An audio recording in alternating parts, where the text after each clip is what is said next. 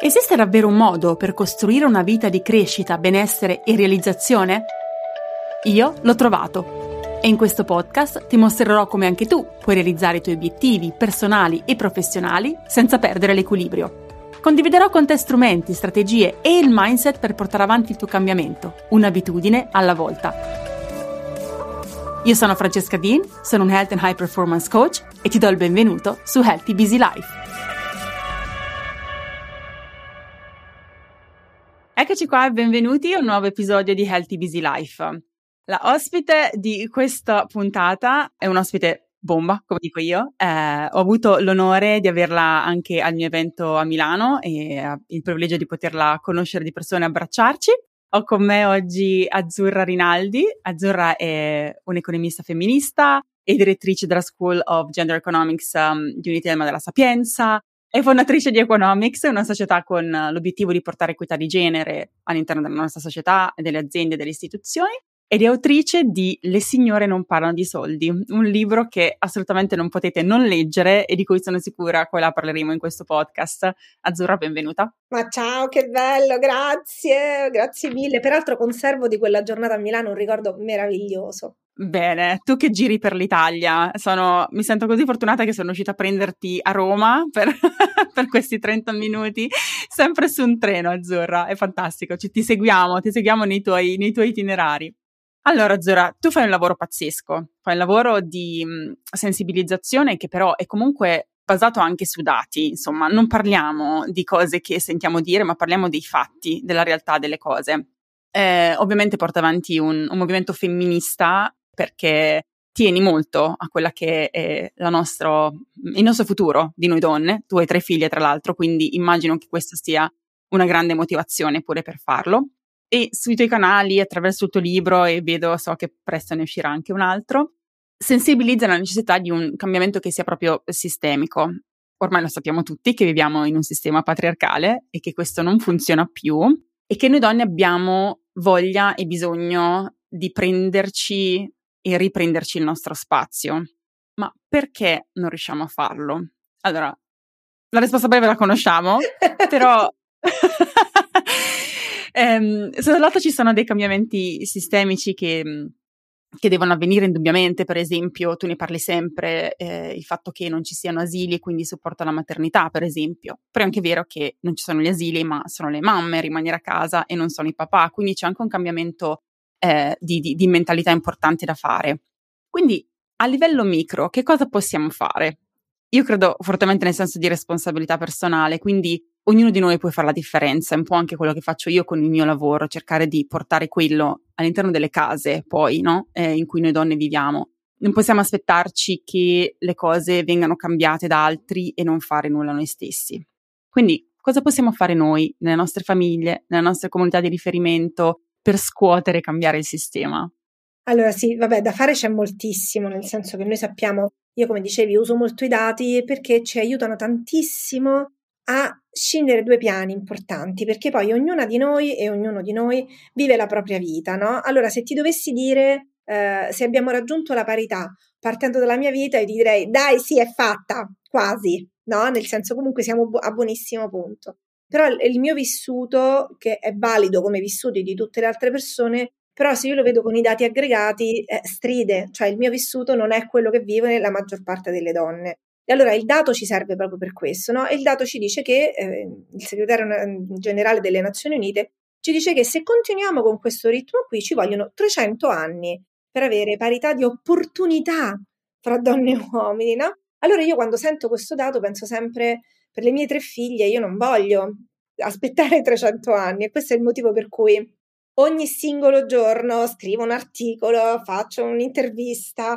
eh, scrivo un post, no? che le mie amiche ogni tanto mi prendono in giro anche perché mi dicono ma c'era bisogno anche oggi? Eh sì, eh, mi dispiace, sì, c'è, c'è bisogno tutti i giorni. Allora, non basta mai. Questo è un po' la prima cosa che possiamo fare, no? Eh, non stancarci di dirlo, non stancarci di puntualizzare, eh, anche no, di fronte alla battutina sessista, non stancarci di far notare che ehi, non è divertente, non fa ridere più nessuno, è una cosa fuori dal tempo. E, mh, mm, ci sono molte cose che si possono fare, noi pensiamo sempre mh, mm, alle cose che possono fare gli altri, no? Allora pensiamo che le istituzioni non fanno abbastanza, il che è drammaticamente vero, che le aziende non fanno abbastanza, il che anche in molta parte è vero. Tu citavi prima Economics, ecco, noi un grosso lavoro che facciamo è proprio quello di aiutare le aziende a traghettarsi no, verso una maggiore equità eh, di opportunità. E allo stesso tempo c'è proprio un piano, io sono d'accordissimo, io amo la responsabilità, il tema della responsabilità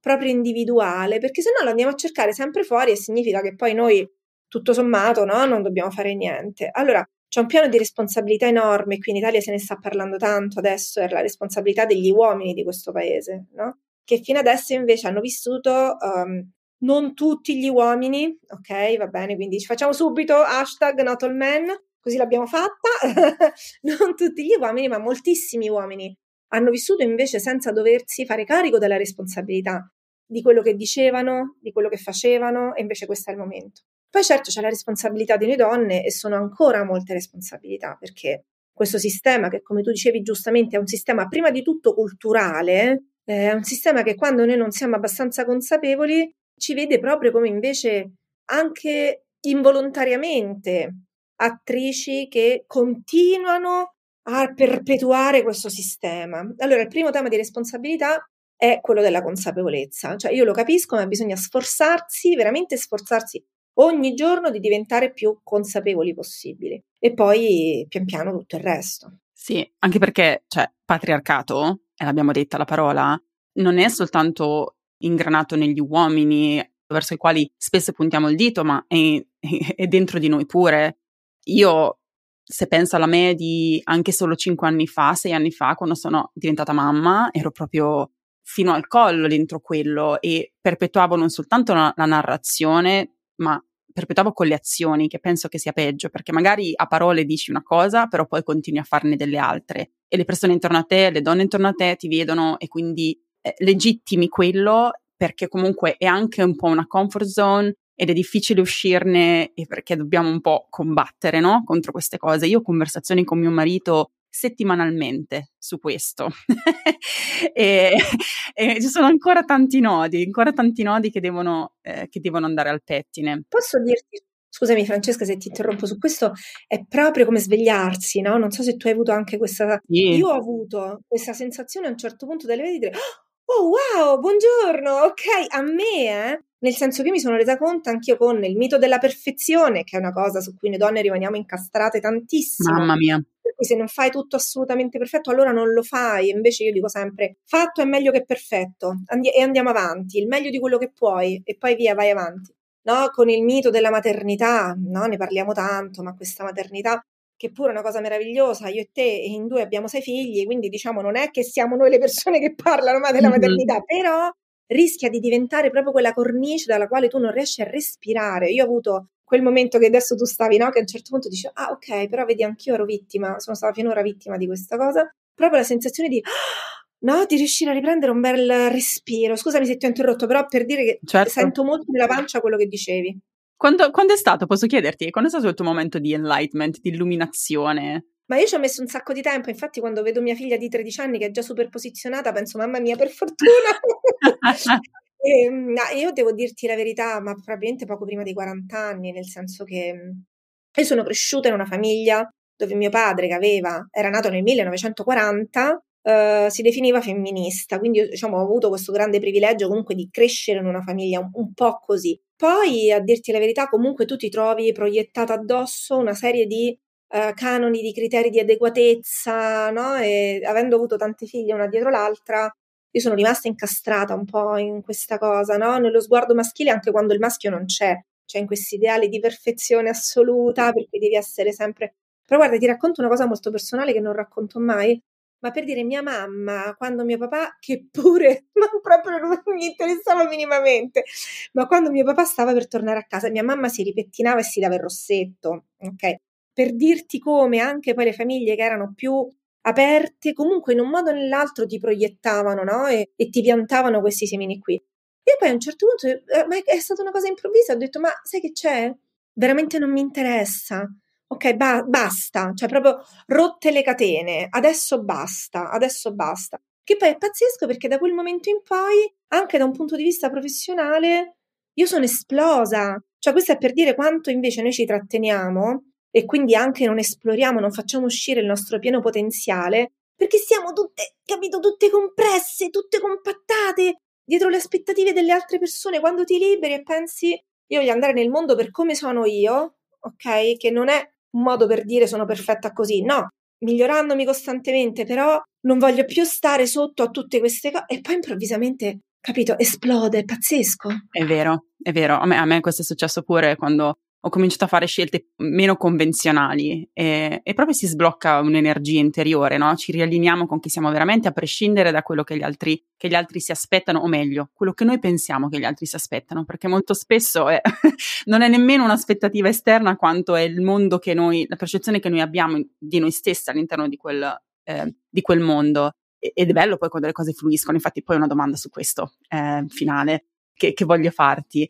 E hai parlato di, vabbè, di uomini, parliamone, ok? Perché ehm, io, per esempio, nel, nel, modo in cui porto avanti nel, nel, mio piccolo, con la mia community, il mio movimento, parliamo sempre di, spesso di empatia eh, e so che anche per te questo è un valore molto importante. Empatia verso noi stessi, empatia verso gli altri, no? Capire anche dove si trovino nel percorso, che non significa giustificarli, così come non giustifichiamo noi stesse quando perpetuiamo narrazioni o con le nostre azioni che in qualche modo non, non ci aiutano a cambiare, però è anche comprendere perché siamo qui e perché anche loro, se vogliamo dire loro, anche se non mi piace tanto perché un po' crea questa divisione, no? Questo di nuovo noi donne contro tutto il mondo. Come possiamo uno, se anche gli uomini, cioè voglio sapere la tua eh, su eh, in che modo gli uomini sono vittime anche no, di questo sistema e come possiamo fare noi donne, anche con empatia, a coinvolgerli in conversazioni che siano costruttive, che non portino a quella alzare il muro della, della difesa, no? quel noi contro loro. Guarda, ti rispondo in prima battuta con uno dei grandi insegnamenti di mio padre che mi diceva sempre rispetto a mio marito. Mi diceva, guarda, non devi andare con la rivendicazione perché a noi uomini si, si alza un muro. Cioè, se tu vai con la, immediatamente con la rivendicazione, io già non ti ascolto più. Già sto pensando a tutte le altre cose della mia vita, che è maledettamente vero. Allora, in realtà noi abbiamo adesso moltissimi dati no? che ci dimostrano come questo sistema patriarcale che purtroppo per le donne è letteralmente letale, no? poi in Italia moltissimo, però in realtà non aiuti anche gli uomini perché tutto il patriarcato si basa sulla prova di virilità, cioè sul fatto che il maschio dimostri continuamente, sempre, sempre, sempre di essere mm, maschio al 100% che è una cosa che a me fa tanto sorridere, no? Da un lato perché faccio mie le parole di Lorenzo Gasparrini, del filosofo femminista, che dice sempre: ma poi definiamo la virilità, sono tutte cose tremende, perché il controllo, il potere sugli altri, la violenza, no? la forza fisica. Quindi è arrivato forse anche il momento di ridefinirla questa virilità, perché secondo me invece negli uomini eh, sani, liberi, eh, la virilità può avere mille altre accezioni che invece sono positive e non negative, no? Però invece in questo canone di virilità, che è quello noi, in cui noi siamo proprio immerse e gli uomini sono immersi, eh, c'è questo tema di controllo che è il controllo sull'altra persona e quindi vediamo ad esempio il femminicidio che sfocia perché tu senti di non avere più controllo sulla donna, no? Ma anche il controllo su di te, per cui non puoi provare emozioni, non puoi mostrare crepe, eh, vali soltanto se produci denaro, vali in base a quanto denaro produci, eh, vali se dimostri ogni secondo messo alla prova degli altri maschi che anche tu sei maschio abbastanza con una serie di comportamenti deteriori, fra cui il fatto che, per esempio, ti controlli di meno, perché andare a fare le visite annuali come facciamo noi donne sempre è un segno di fragilità e il maschio fragile non deve esserlo mai, no?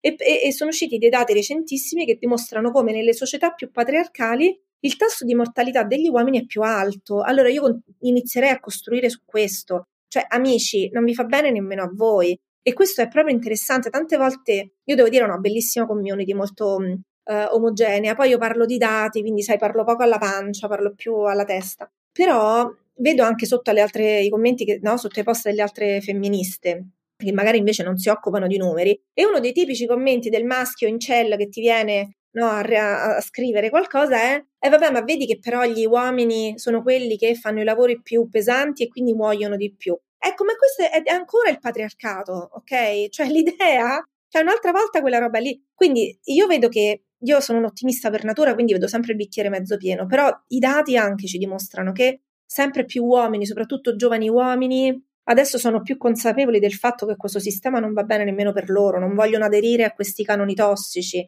eh, improntano le relazioni automaticamente su un piano di parità, no? E allora è, su, è con quelli, secondo me, che noi dobbiamo iniziare a costruire, dire non, non ci state bene, eh, nemmeno voi, ah beh, nemmeno noi, ok? Allora iniziamo a costruire un sistema in cui invece insieme creiamo qualcosa per cui stiamo meglio noi, donne, stanno meglio anche gli uomini.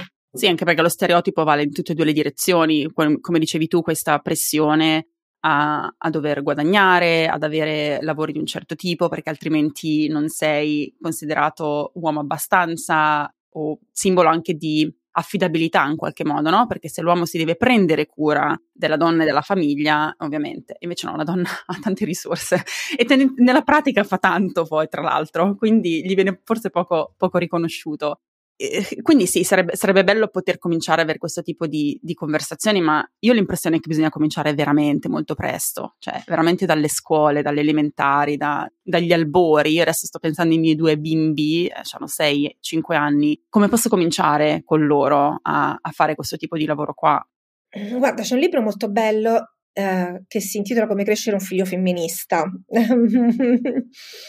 è un libro che fa un bel lavoro proprio su anche liberarsi, no? un po' il processo che abbiamo fatto noi quando ci siamo liberate di quell'immagine distorta di femminilità. No?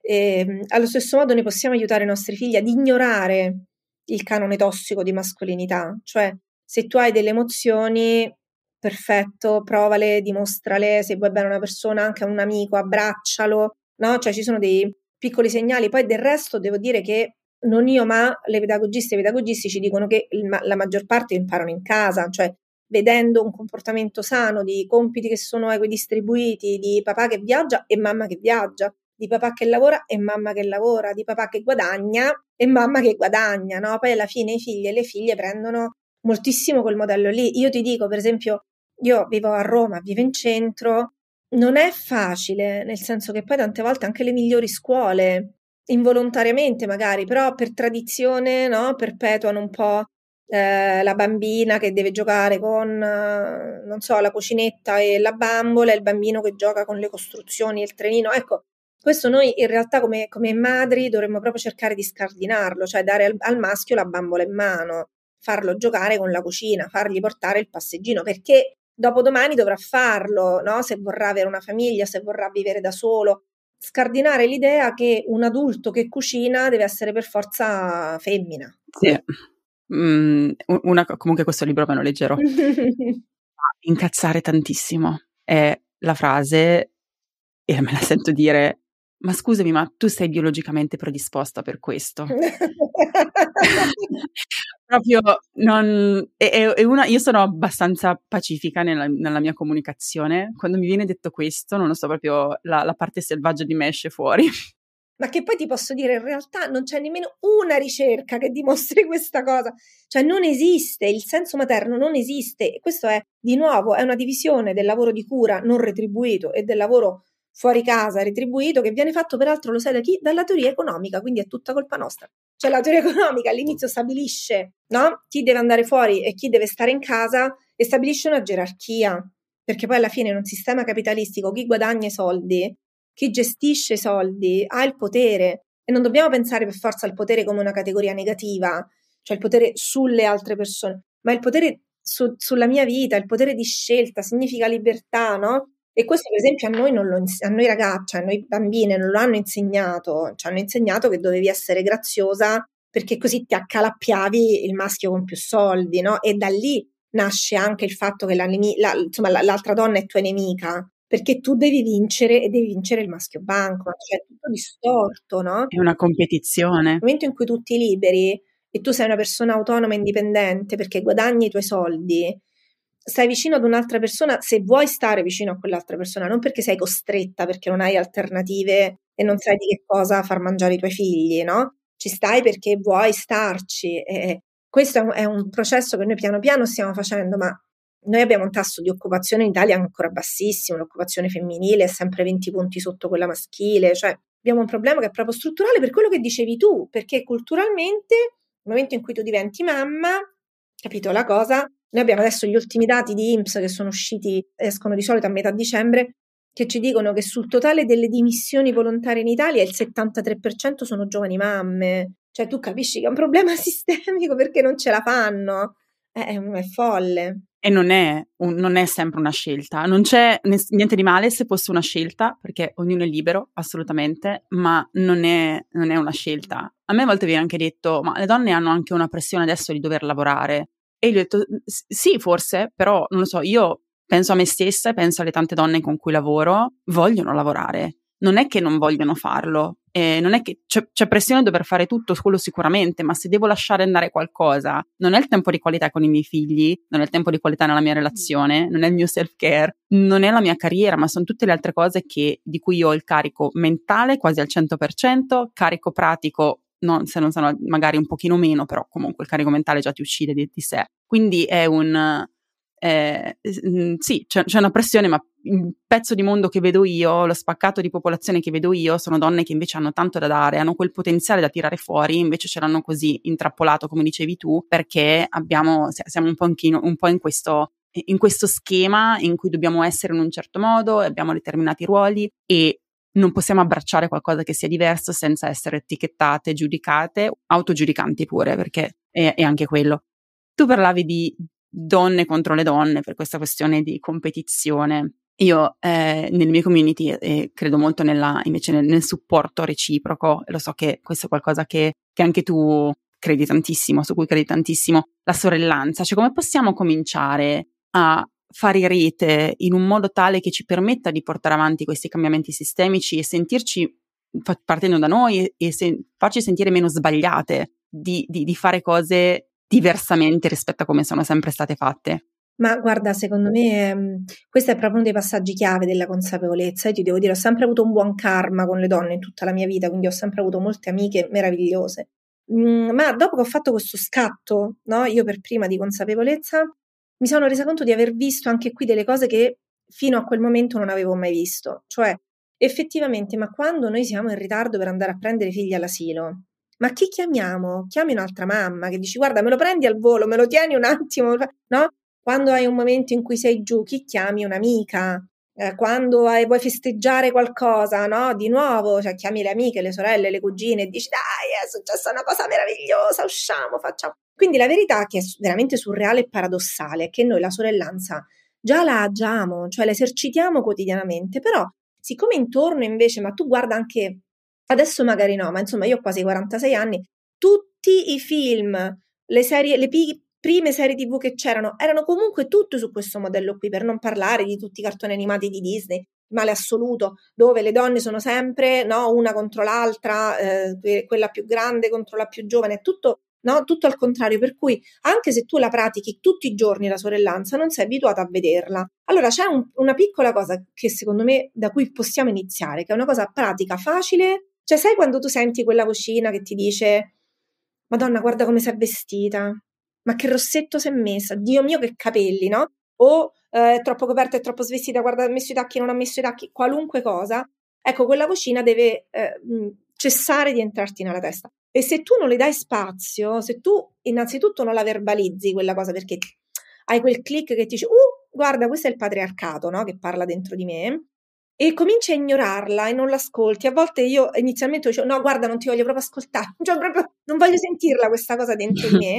e poi alla fine si stufa, no? Non ti viene più questa cosa. Invece capisci che quello è uno strumento in cui tu sei pro- diventi proprio la, la, capito, la, la lunga mano del sistema patriarcale. E nel momento in cui noi iniziamo già per dire solo con questa cosa semplice, facile, a non criticare le altre donne per l'aspetto fisico, per le scelte che fanno, già quello no? Come sei madre, come non sei madre, porti i figli, non li porti, già quello, senza contare tutti i commenti sul corpo. I commenti sul corpo delle altre mm. persone non si fanno. È tutto maledettamente sbagliato e patriarcale. Come, sei, come stai bene, come sei dimagrita? Ma perché, no? Cioè, tutto quello che ha a che fare con il corpo dell'altra persona non ci deve interessare, anche quello è uno strumento. Sono due cose facili. Bellissimo appoggio e abbraccio appieno quello che dici, specialmente sui commenti. Eh, io tendevo, tendevo, a farne tantissime anche sul mio corpo in passato e adesso ho proprio smesso. Mi ha aiutato poi anche a migliorare proprio la relazione con me stessa, con il cibo, mi ha proprio svoltato. Ma sai una cosa curiosa? Dato che tu sei stata al mio evento di Milano, io ho scelto un mio outfit e volevo dare un, anche un, uno statement no? di, cioè di, di personalità e di questa sono io e, e abbraccio la mia imperfezione e, e, abbraccio quello che sono, che è un messaggio che ovviamente voglio dare alla mia community. Quindi questi tips che tu hai dato, eh, fantastici, possiamo partire veramente da quello. Io adesso osservo molto e dico, ma guarda che bella questa, cioè la diversità, il modo in cui uno sceglie di esprimersi attraverso anche, anche mh, quello, che, quello, che, sceglie, ma non dovrebbe essere eh, rilevante, come dici tu. Un'ultima domanda, perché tu eh, ne parlavi anche recentemente su, su Instagram, sul fatto che soltanto l'8% delle donne dimmi se il numero è sbagliato, mi, mi, sembra di ricordare l'8% delle donne al mondo siano CEO, cioè Chief Executive Officer, amministratrici delegate. Eh, questo è un dato che sicuramente ci fa molto riflettere. Secondo te, non so, io ho questa impressione che stiamo lasciando un sacco di ciccia sul tavolo col fatto che noi donne non, non, non abbiamo abbastanza ruoli di leadership. Quindi una domanda un po' un, un esercizio di, di, di, di visione, di, fantasia, non lo so, ma come sarebbe secondo te il mondo? Come te lo immagini con il, almeno il 50% di donne in ruoli di leadership riconosciuti, cioè ruoli di comando? Cioè, cosa sta perdendo la società adesso per il fatto che non, questa cosa non sta succedendo? Allora, sta perdendo moltissimo e noi lo sappiamo proprio dai dati, no? Perdiamo prodotto interno lordo, perdiamo potenziale di posizionamento aziendale, perché al contrario lo vediamo che quando, ad esempio, eh, aumenta il numero di donne nel CDA c'è un incremento di performance no, aziendale. Quando, ad esempio, arriva una nuova CEO c'è un più 24% nei primi sei mesi. Cioè, noi sappiamo che c'è, c'è proprio tanta roba no, che si potrebbe fare, però stressiamo ancora un pochino, no? Cioè l'idea è che beh, le donne vengono criticate comunque, quindi se arrivi in una posizione di leadership diventi dissonante rispetto a quello che ci si aspetta da te e allora sei comunque criticata, no? Anche se sei brava comunque sei criticata. Sei criticato soprattutto per il tuo aspetto poi alla fine, eh? non è che ci interessi un granché di tutto il resto. Um, però la verità è che, per esempio, di molte donne che arrivano in posizioni di potere si dice che sono mascoline e, e, questo viene loro rimproverato. Chiaro che se poi dopo ti presenti come CEO con una connerlina a fiori, sei totalmente inadeguato allo stesso, quindi non vinci. No, la cosa è che non vinci mai. Però um, il tema è proprio questo: quali sono i criteri in base ai quali, ad esempio, le aziende scelgono chi far arrivare al vertice? Perché se i criteri sono comunque muscolari e mascolini, la donna che arriva al vertice non sarà una donna collaborativa con le altre donne, sarà una donna che avrà introiettato, no? Quei meccanismi un po' escludenti, un po' mhmm, di forza, un po' eh, no? che poi del resto io non mi sentirei di giudicare nessuna perché se io voglio arrivare in quella posizione e devo comportarmi così, ok, no? Cioè va bene, che devo fare? Faccio quello che devo fare, ok? La verità sarebbe bellissimo se noi avessimo il 50% di donne CEO, eh, insomma, amministratrici delegate, libere di essere come sono. O anche, ti dico ancora di più, via, sogniamo, che sono state premiate perché sono quello che sono, no? E là il mondo sarebbe diverso, là il mondo sarebbe un posto diverso, perché noi lo vediamo anche nelle aziende femminili, no? dove ci sono questi microcosmi fuori dal mondo, dove le persone vengono curate, e le persone che lavorano con te, no? ci sono anche dei, bei, dei begli studi qui in Italia di Union Camera, le persone che lavorano con te vengono valorizzate, questi artigiani che ti mandano il pacchetto, il tuo pacchetto l'ha impacchettato Kevin, non lo so, no? Cioè queste cose che tu dici sono sciocchezze, non sono sciocchezze, perché se io lavoro in un'azienda e so che arriva il biglietto che no, questo pacchetto l'ha fatto azzurra, accidenti, cioè comunque tantissima roba, no? Io mi sento veramente parte di qualcosa. Al contrario, per esempio, quello che noi stiamo vedendo con il fenomeno delle grandi dimissioni, per cui le persone se ne vanno, si licenziano da, da alcuni posti di lavoro, e questo secondo me è un fattore molto positivo, è che tante persone sono stufe invece di questo sistema valoriale e che troviamo ancora in moltissime aziende nella maggior parte, per cui arrivi al vertice solo se mi dimostri quanto sei stata una persona pessima, quanto hai scavalcato tutti gli altri, no?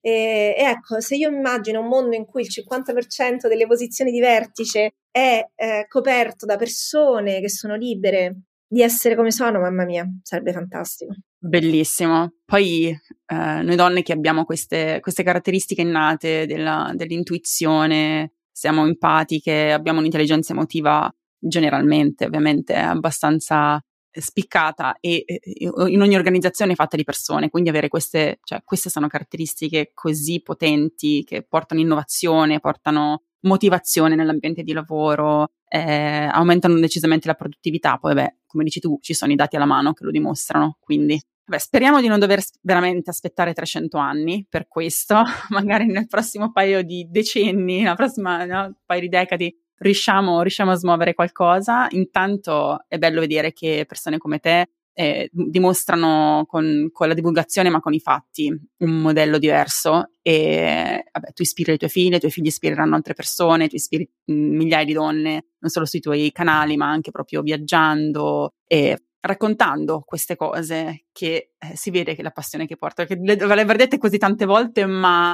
è, co- è, come dici tu, è un messaggio che bisogna continuare a reiterare, non basta mai, non basta mai, forse ci vogliono cento volte per ascoltarlo prima che effettivamente ognuno di noi poi prenda l'azione che serve per cambiare questo, questo sistema. Eh, quando uscirà il tuo prossimo libro? il suo libro è in uscita di um, aprile-maggio del 2024. Aprile-maggio.